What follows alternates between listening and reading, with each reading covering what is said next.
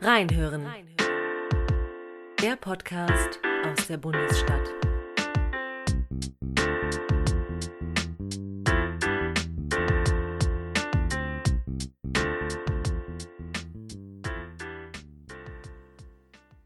Verehrte Zuhörerinnen und Zuhörer, in der Bundesrepublik gilt an vielen Spielorten ein duales System. So teilt sich öffentlich-rechtlich gebührenfinanzierter Rundfunk mit kommerziellen die Lebenszeit des Publikums.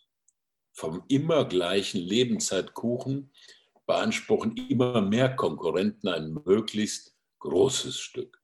Es wundert nicht, dass die digitale Revolution im Medienbereich besonders dramatische Auswirkungen hat. Bei der Produktion bleibt kein Bit auf dem anderen. Das Mögliche überrundet das Unmögliche. Mit immer weniger Aufwand kann man immer mehr Output erzeugen. Das Smartphone ist Weltsender und Weltempfänger in der Hosen- und Handtasche. Auch die Organisation erlebt tiefgreifende Wandlungsprozesse. Der Zeitabstand zwischen Ereignis und dessen möglicher Verbreitung tendiert gegen Null. Die vertikale Nutzung des Angebots weicht horizontalem Streaming. Selbsternannte Wohnzimmerredakteure erreichen gewaltige Einschaltquoten. Bei besonders folgenreich kann man die Transformation der Medienwelt beim Programm und Inhalt beobachten. Information und Kommunikation sprengen alle denkbaren Grenzen. Kühnste Träume der Aufklärung von einer Weltgesellschaft ohne Herrschaftswissen und Kontaktblockaden scheinen erfüllt. Zugleich entstehen ungeahnte Möglichkeiten für Diktatoren und Gehirnwäscher jeder Couleur. Eben diese Weltgesellschaft zu vermassen, sie manipulativ hinters Licht zu führen und mit Botschaften von Spaltung und Hass zu füttern. Wahrheiten und Fiktionen verschwimmen. Die Bereitschaft, Sendeplattformen im Kampf um die Köpfe zu Waffen umzuformen, verbreitet sich. Medien mit geprüfter Qualität könnten helfen, Freiheiten, demokratischen Diskurs, Kompromissbereitschaft und humanes Genom zu schützen und einzufordern, wenn sie denn Glaubwürdigkeit und damit Akzeptanz der demokratischen Mehrheit behielten. Intentionale Berichterstattung, das Versenden eigener Haltung, Neigung und Abneigung geschieht massenhaft. Es segmentiert die Gesellschaft zur Grüppchengesellschaft oder verstärkt diese Entwicklung. Die Idee der öffentlich-rechtlichen Medien ist eine gegenteilige. Hier soll sich jeder finden, verstanden und auch befähigt werden, sich ein realistisches, aber eigenes Bild seiner Welt zu machen. Jede Revolution hat eine anarchische Anfangsphase. Die Karten liegen auf dem Tisch. Wir erkennen Risiken und Chancen. Welche Trends sind erkennbar? Heutige Supermächte heißen Amazon, Microsoft, Apple. Ich brauche nicht im Kaffeesatz zu lesen. Wir haben einen großartigen, illustren und ganz besonders kompetenten Gast. Für ihn ist das Thema der globalen Transformation im Medienbereich Alltagsgeschäft. Er ist überzeugt, dass die Zukunft des Fernsehens demnächst nicht nur Rummelplatz, sondern Erkenntnisinstrument bleiben soll. Ich begrüße sehr herzlich Herrn Tom Buro, den Intendanten des Westdeutschen Rundfunks und Vorsitzenden der ARD. Er stellt sich den Fragen von Michael Hirz, ehedem Programmdirektor des Ereignissenders Phoenix, der gewiss gebührenwert ist. Ganz herzlich willkommen Sie beide. Sie werden uns klüger machen, als wir es jetzt sind ich entfessle meine Neugier und schalte um auf Empfang. Ja, vielen Dank, Herr Professor Hombach, und einen schönen guten Tag nach Köln. Schönen guten Tag, Herr Bucho. Ja, hallo, Herr Hirz.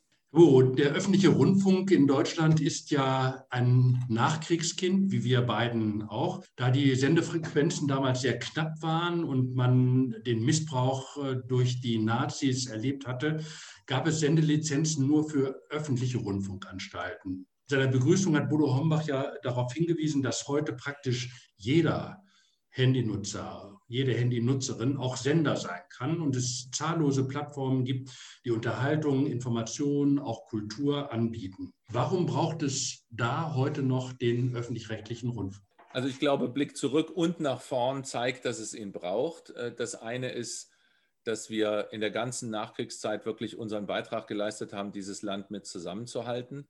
Und das betrifft auch die letzten 30 Jahre deutscher Einheit. Die haben wir begleitet, als sie durch die friedliche Revolution in der DDR entstand. Und wir haben sie dann auch begleitet, äh, als dann Deutschland zusammenwuchs. Und ich glaube, heute ist unsere Aufgabe natürlich, weiter die Menschen mit einem umfassenden Angebot zu versorgen, aber eben auch dafür zu stehen, dass wir uns nicht aufsplittern in ganz, ganz viele kleine Filterbläschen und Blasen, wo jeder nur ist und in seiner Gereiztheit sich suhlt, sondern wo wir noch immer irgendwie es verstehen, einander zuzuhören und eine zivile Debatte zu führen. Ja, das äh, Stichwort äh, Aufsplitterung äh, will ich gleich mal aufgreifen. Es gibt ja immer wieder Kritik daran, dass der öffentlich-rechtliche Rundfunk in Deutschland insgesamt fast 70 Hörfunkprogramme hat und an die 20 Fernsehprogramme. Macht man es mit dieser Vielzahl den Kritikern nicht zu einfach? Also ich finde es legitim, wenn eine Gesellschaft sagt, wir haben euch 70 Jahre lang so gewollt und wollten auch, dass ihr euch entwickelt, weil ihr eine wichtige Rolle gespielt habt. Und jetzt mit sehr vielen Playern, wie man so schön sagt, im Markt, wollen wir euch anders haben. Das ist legitim, aber das muss die Gesellschaft dann sagen. Ich erlebe, dass jedes Mal, wenn wir irgendetwas kürzen oder weglassen von dem, was wir machen, es immer einen Aufschrei der Empörung gibt. Also die Menschen wollen das, was wir machen.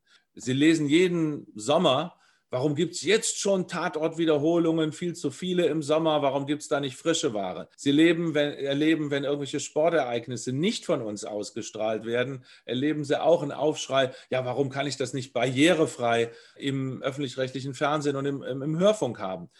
Insofern, das erleben sie bei allen möglichen Anlässen. Und mein Petitum, meine Position dazu ist, man muss ehrlich darüber reden, wenn die Gesellschaft einiges jetzt nicht mehr will, äh, dann muss sie das sagen.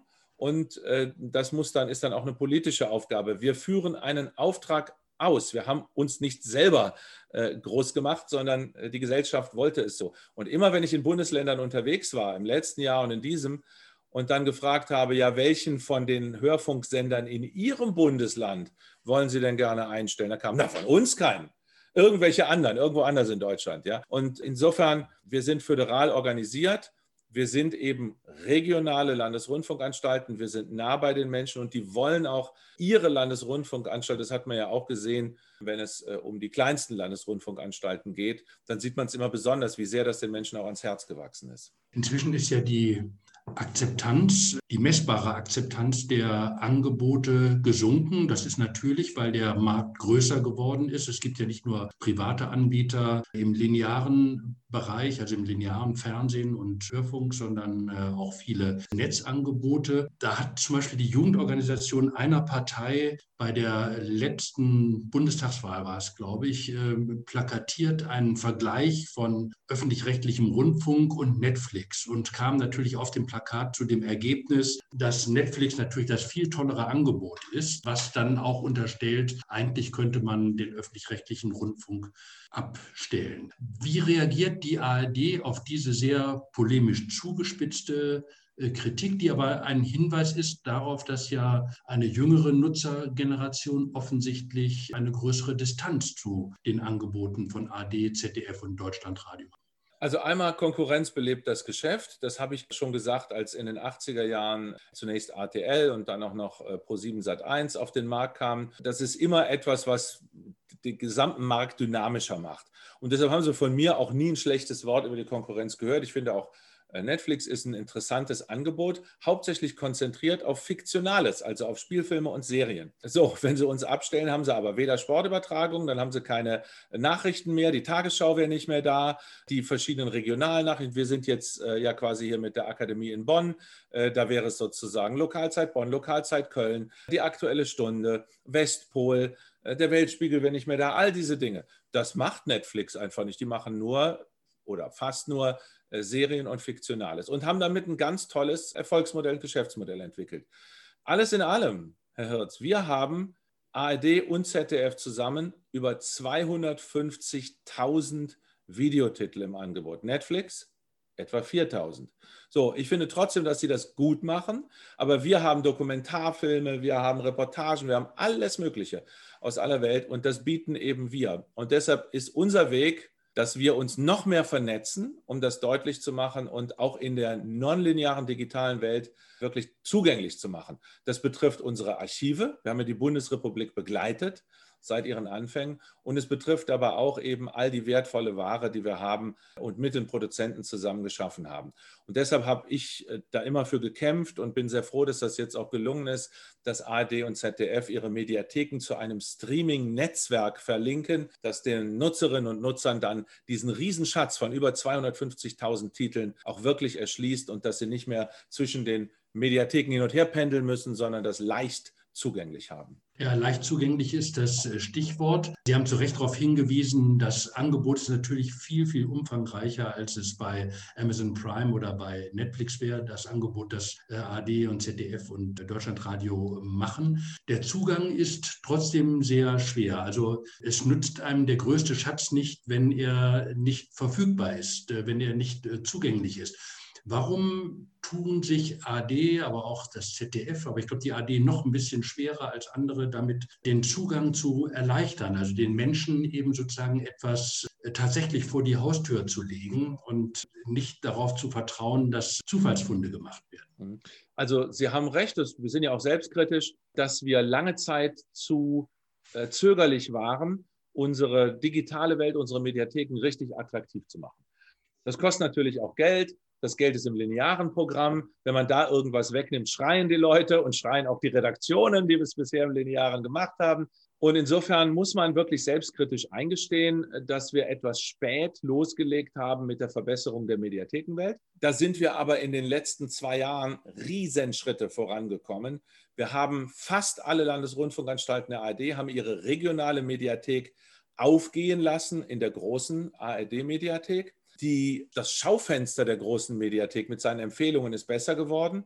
Ich kann auch ganz selbstkritisch sagen, wo wir noch besser werden müssen. Das ist einmal der Bereich der Personalisierung. Wenn ich in einer kommerziellen Plattform bin, dann kriege ich direkt was empfohlen, basierend auf dem, was ich bisher da geguckt oder gehört habe. Und das brauchen wir natürlich auch. Das heißt, wir brauchen da natürlich auch das Vertrauen, dass man mit den Daten der Menschen ordentlich umgeht und die nicht irgendwo außerhalb zur Verfügung stellt oder verkauft, wie das kommerzielle machen können, sondern dass wir sagen, nein, wir nutzen das nur, um dir ein besseres Angebot zu machen. Und dann wird die Bedienerfreundlichkeit auch immer weiter wachsen. Unser, unsere Abrufzahlen haben sich vervielfacht in diesen zwei Jahren, von denen ich jetzt spreche. Das zeigt uns, dass wir auf dem richtigen Weg sind, aber wir haben auch noch was vor uns und wir werden uns auch noch weiter verbessern. Stichwort äh, Mediathek, das provoziert ja auch die Frage nach der Zukunft des linearen Programms. Also das Programm so, äh, wie man es äh, als älterer Mensch kennengelernt hat, äh, wo verlässlich dann eben zu bestimmten Zeiten bestimmte Programme kamen. Das entspricht ja nicht mehr dem modernen Nutzerverhalten. Gerade bei jüngeren Menschen ist das ja fast schon seltene Ausnahme. Die bedienen sich fast nur in Mediatheken oder bei äh, Streamingdiensten. Wie reagiert die AD darauf, die ja beides liefern muss? Sie muss ja die Älteren halten mit dem linearen Programm, aber die Jüngeren auch bedienen mit Mediatheken und äh, Streamingangeboten. Äh, wie bekommt man diesen Spagat hin und wird es künftig auch noch ein lineares Programm geben? Also zum Beispiel in zehn Jahren. Ich fange mit dem letzten Punkt, den Sie da aufgeworfen haben, an. Ich glaube, es wird noch ein lineares Programm geben in zehn Jahren. Ich glaube auch, dass es ein starkes lineares Programm im Audio- und im Videobereich geben wird. Aber besonders konzentriert auf so das, was ich jetzt mal Events nenne, also was, was ich auf keinen Fall verpassen will, wo ich weiß, das, ist, das hat großen Live-Charakter und das erlebe ich gleichzeitig mit Hunderttausenden oder Millionen anderen Menschen, dann ist man ganz anders dabei. Das ist immer dann der Fall, wenn es um Nachrichten geht, um Wahlen zum Beispiel. Ich will nicht die Wahlergebnisse am nächsten Tag nochmal lesen, ich will sie jetzt. Wie sind jetzt die letzten Zahlen? Das betrifft den ganzen Bereich der Nachrichten, natürlich besonders bei sich entwickelnden Großereignissen, aber auch im Alltag. Ich will nicht die Nachrichten von gestern geben. Da gab es einen Song, den die Rolling Stones auch gecovert haben. Uh, Who wants yesterday's papers? Who wants yesterday's news? Nobody in the world. Und genau dasselbe trifft natürlich im Fernsehen und im Hörfunk auch zu. Es betrifft den Bereich des Sports. Der hat einen ganz großen Live-Charakter. Ich habe einmal ein Fußballspiel gesehen, was ich aufgezeichnet hatte, bei einem Ereignis von meiner Tochter war. Und es ist nicht dasselbe, wenn Sie ein Fußballspiel aufgezeichnet sehen. Also mit anderen Worten, alles, was Live-Charakter hat, hat eine große Zukunft. Und es gibt immer auch, sagen wir mal, Phasen im Tag, wo man sagt, ich will mich zurücklehnen. Wir Medienleute nennen das Lean Back. Ja? Lean Back ist, ich lasse mich äh, gewissermaßen mir servieren, was ein Programmdirektor entschieden hat, was zu welcher Zeit kommt. Dann seppe ich mal oder ich gucke rein.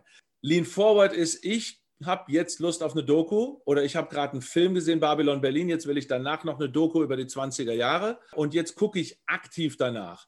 Das ist Lean Forward. Ich glaube, je nachdem, worum es geht, wird das eine oder das andere da sein. Jetzt komme ich zum ersten Teil Ihrer Frage, weil Sie ja, das eine ist also große Zukunft fürs Lineare, sage ich noch weiter voraus, aber anders als heute. Ja, die Leute wollen mehr selber entscheiden, aber immer wenn es Ereignisse sind, wo viele, viele andere, wo ein Gemeinschaftserlebnis mir verheißen wird, dann schalte ich ein. Übrigens der Tatort auch. Der Tatort fühlt sich anders an, wenn ich weiß, Sonntag 20.15 Uhr, jetzt schalten Millionen Menschen ein und gucken das auch. Wie finden die das wohl, als wenn ich es am nächsten Tag gucke oder am, am Abend äh, später. Jetzt zu dem Weglassen und äh, ins Lineare investieren. Das ist genau der Spagat, der fast nicht zur Zufriedenheit von allen lösbar ist. Man muss wissen, dass man immer Friktionen in Kauf nehmen muss. Es ist eine Abwägungsfrage, wann ich den einen Bereich stärke und den anderen reduziere. Unsere Besonderheit ist, wir bekommen nicht mehr Geld. Eine Streaming-Plattform, egal wie sie heißt, ist dem Wachstum verschrieben, will Abonnenten werben und hat dadurch aber auch Geld zu investieren. Geld zu investieren in neue Stoffe, Geld zu, investieren äh, in Infrastruktur, in technische Infrastruktur, in eine gute Oberfläche und gutes Layout, in eine Personalisierung. Bei uns ist so, wenn wir was machen wollen im digitalen Bereich und in Verbesserung der Mediatheken, müssen wir es aus dem Linearen nehmen. Und da kommen sie in Konflikte rein, wie man jeden Tag in der Zeitung lesen kann. Weil sowohl natürlich Macherinnen und Macher hängen immer an ihrem Produkt und an ihrem Sendeplatz und äh, aber auch die Öffentlichkeit, die es guckt. Deshalb glaube ich, dass Flexibilisierung ein medienpolitisches Schlüsselwort ist. Flexibilisierung bedeutet, dass die Sendeanstalten selbst entscheiden, wann sie, sei es ein Hörfunkkanal oder eine Hörfunkwelle, sei es ein Fernsehangebot, transferieren in die digitale Welt, in die nonlineare Welt. Und dass sie das mit ihren Aufsichtsgremien gemeinsam entscheiden. Und dass die dann vielleicht sagen, nee, pass auf, hier sind aber ganz viele Leute, die wollen das noch linear haben, das ist jetzt zu früh. Das alles sind Abwägungsfragen. Da finde ich es zu kompliziert, dafür jeweils Staatsverträge zwischen 16 Bundesländern ändern zu müssen oder Rundfunkgesetze in einzelnen oder mehreren Bundesländern. Ich glaube, das kann man den Sendern überlassen. Und wir wissen ja, dass wir, wenn wir etwas verlagern, dann ist das gleichzeitig eine Konzentration im Linearen. Und diese Konflikte muss man auch aushalten. Das ist für die Politik schwer, das bundesweit jedes Mal zu regeln. Ich glaube, dass wir das äh, vor Ort besser regeln können und auch die Konflikte dann eben besser aushalten können. Der öffentlich-rechtliche Rundfunk ist ja ein Inhalteanbieter, bedient ja eben diese Mediatheken auch, aber er nutzt auch die Plattformen von äh, YouTube, von Instagram, von Facebook und so weiter. Wie klug ist diese Strategie? Müsste nicht alles darauf gerichtet sein, mit eigenen kraftvollen Plattformen zu arbeiten? Das ist eine gute Frage. Wir äh, diskutieren das auch heftig, ja, und die Schlussfolgerungen, die wir, zu denen wir kommen, sind auch immer im Fluss und die werden auch wahrscheinlich nie aufhören, im Fluss zu sein. Wir hatten eine Strategie in den ersten Jahren unserer Internet-Anstrengung, wo wir gesagt haben, wir müssen einfach überall sein, um mit dabei zu sein. Wir müssen die Menschen erreichen. Die sind in, auf allen möglichen Plattformen. Gehen wir da auch hin. Das war quasi Drittplattformstrategie. Ja. Wir sind jetzt in einer Phase, wo wir gesagt haben, so, und erstens, unsere eigene Mediathek ist wesentlich besser. Die Audiothek ist gut und ist auf gutem Wege.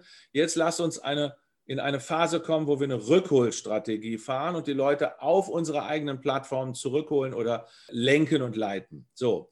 Es, wir haben aber festgestellt, es gibt Bereiche, das ist vor allen Dingen zum Beispiel im Audiobereich äh, der Fall oder bei, bei kurzen Clips, bei kurzen Beiträgen, da müssen sie über die sozialen Netzwerke empfohlen werden, weil 80 Prozent des Traffics ist über Empfehlungen von Person zu Person in diesen sozialen Netzwerken. Also da würden Sie auf 80 Prozent potenzielle Verbreitung würden Sie verzichten, wenn Sie sagen, da halte ich mich ganz raus. Und wir haben dann den Programmmachern überlassen, dass sie das identifizieren müssen. Aber grundsätzlich kann ich Ihnen sagen, sind wir mit den großen Produkten, wie zum Beispiel unsere Dokumentationen, sind wir dazu übergegangen zu sagen, okay, dann machen wir mal einen Teil oder eine Folge von einer Serie bei YouTube und sagen dann, hier bei uns läuft das und dann äh, kommt bitte zurück. Das ist auch ein Spagat. Sie haben damit eine richtig wichtige Frage aufgeworfen. Wir sind jetzt in dem Stadium, wo wir sagen, okay, nicht mehr überall dabei sein, sondern genau gezielt, um aufmerksam zu machen. Wir sind, haben diese guten Angebote und mehr von dem, was Sie gesehen haben, haben wir auf unserer eigenen Plattform. Aber es wird immer Bereiche geben, wo man sagt, da brauchen wir die Empfehlung der sozialen Medien. Zum Kernauftrag äh, des öffentlich-rechtlichen Rundfunks gehört ja die Information. Wäre es nicht sinnvoll, auch eine Plattform zu schaffen, die diese Zersplitterung des Angebots auf viele einzelne äh, Kanäle und äh, viele einzelne Quellen reduziert. Das heißt also von Tagesschau 24 über Phoenix bis hin zu heute Info dann das zusammenzufassen und eine kraftvolle, ein kraftvolles Angebot zu machen und damit vielleicht stärker durchzudringen als mit den vielen kleinen oder kleineren Angeboten. Also ich kann für die ARD sagen, wir haben die stärkste Marke im Informationsbereich. Mit der Tagesschau. Mit der Tagesschau, die wir identifiziert haben als eine der zu stärkenden Dinge. Also bei diesem bei dieser Abwägung, was stärken wir? Und das heißt immer, ich muss es woanders herholen. Äh, haben wir fünf Bereiche bisher identifiziert, unsere Big Five. Und da gehört die Tagesschau dazu, also mit tagesschau.de, wo wir im nonlinearen Bereich Dinge stärken. Sportschau.de ist was anderes im Sportbereich. Und damit haben wir die stärkste Marke überhaupt. Also äh, ob das Print ist, ob das Broadcasting ist, sie haben keine Marke, die so stark ist wie, wie Tagesschau. Aber dann müsste man doch alles darauf konzentrieren, also noch stärker. Nun haben Sie ja auch einen journalistischen Wettbewerb, der Deutschland auch gut tut, weil Sie haben am Anfang ja mal in der Einleitung gesagt, wir sind ja entstanden deshalb, weil Deutschland schlechte Erfahrungen gemacht hat damit, dass die Information konzentriert war und dann sozusagen, wenn es in die falschen Hände fiel, so missbraucht wurde. Und insofern ist das ja extra gewollt, dass man sagt, nein, wir wollen das föderal, also auf Landesebene haben und dann irgendwann hat man noch gesagt, ich glaube in den 60er Jahren, wir wollen ein zweites deutsches Fernsehen haben, damit man da auch eine Konkurrenz und eine Vielfalt auch abgebildet hat. Das ist ja gewollt, ja, damit man eben nicht sagt, da gibt es ein Staatsfernsehen, sondern damit man. Aber technisch ja überholt ein bisschen. Ne? Ähm, also das ist ja ganz leicht zu switchen zwischen einem Portal und einem anderen Portal. Was Sie sagen, trifft höchstens auf das Lineare zu. Und da habe ich ja gesagt, dass die Flexibilisierung dazu uns ein Instrument geben würde, dass man selber entscheidet im Laufe der Zeit auf der Zeitschiene, was ist besser in einem, auf, jetzt in einem reinen Portal und was ist besser auch noch linear. Also Nachrichten wird es immer auch linear geben. Wir haben ja gesprochen über Informationen und da sind, und Sie haben es eben angetextet, äh, wie wichtig auch Personen sind. Ähm, da sind der AD wichtige Figuren abhanden gekommen. Schmerz sowas, das sind ja eigentlich Gewächse. Also ich äh, spreche jetzt von Pina Atalay, äh, aber auch von Linda Zerwakis oder von Jan Hofer. Das muss doch schmerzen, wenn man solche Menschen, die ihre Sporen verdient haben in der ARD, wenn man äh, denen verlustig geht und die dann auf einmal bei der privaten Konkurrenz auftauchen. Also Jan Was Hofer tut man, um die zu halten? Das ist ja schwierig. Also man baut mühsam Köpfe auf. Man muss aber immer damit rechnen, dass auf einmal dann eine zentrale Figur weggekauft wird. Also Jan Hofer ist in Rente gegangen, der ist nicht, der hat nicht gewechselt, so wie Sie ja auch von der, von der, vom WDR und von der ARD eines Tages leider in Rente gegangen sind. Und äh, was der danach macht, ist dann seine eigene Sache. Und welche Leute den Sender rekrutiert, ist auch dessen Sache. Der Wechsel von Köpfen ist, gehört zum normalen Geschäft dazu. Wir haben ja auch Leute rekrutiert. Also wir hatten äh, zum Beispiel in Optenhöfel, haben wir von der kommerziellen Konkurrenz damals zu uns geholt. Also das gibt es ja auch alles. Da gibt es manchmal in der Unterhaltung sogar ein Hin und Her. Haben wir auch alles gesehen. Ich sehe das noch nicht als so dramatisch an. Immer schmerzt. Also mich hat jetzt als WDR-Intendant besonders geschmerzt, als Mai Tin Young Kim, die wir also auch wirklich ja, aufgebaut ist das falsche Wort. Sie hatte ja schon ihre eigenen Qualitäten mitgebracht, aber die unser, unser Wissenschaftsgesicht äh, auch geworden war. Aber sie ist in der öffentlich-rechtlichen Familie geblieben. Auch das äh, gehört zu dem Grundsatz, Konkurrenz belebt das mhm. Geschäft. Mhm. Wir sind eben auch eine gute Talentschmiede. Das spricht ja auch dafür, dass wir gute Leute großziehen und sich entwickeln lassen. Und ich kann Ihnen sagen, wenn Sie fragen, was tut man, um die zu halten, eine Sache bestimmt nicht, nämlich das dicke Scheckbuch rausholen. Das können wir eben nicht. Und dann würden auch dieselben Leute, die sagen, oh, warum ist Ihnen da jetzt vielleicht jemand abhanden gekommen, würden sagen, wie gehen die denn mit dem öffentlichen Geld um? Da sind uns eben Grenzen gesetzt. Haben wir beim, beim Stichwort äh, Information noch. Wir leben in Zeiten von Fake News. Wir haben einen amerikanischen Präsidenten erlebt, der ja es auch, wenn man es ganz milde äh, sieht und bewertet, äh, mit der Wahrheit nicht so ganz äh, genau genommen hat. Der Erfolg von AD und ZDF beruht ja auch darauf, dass diese Sender eine hohe Glaubwürdigkeit haben. Wie stellen Sie denn sicher, dass das, was verbreitet wird, auch richtig ist? Also welche Mechanismen gibt es zur Überprüfung von Informationen? Bevor man sie weitergibt, bevor man sie dem Publikum serviert. Also ich habe gerade gestern hier zwei Redaktionsmitarbeiterinnen gehabt, die mir eine Idee präsentiert haben. Ich habe so einen Innovationstopf als Intendant, wo ich sage, da möchte ich auch mal direkt an der Struktur und Hierarchie des Hauses vorbei die Chance geben, Innovationen hier und da zu fördern. Und äh, die haben mir was präsentiert von Quarks.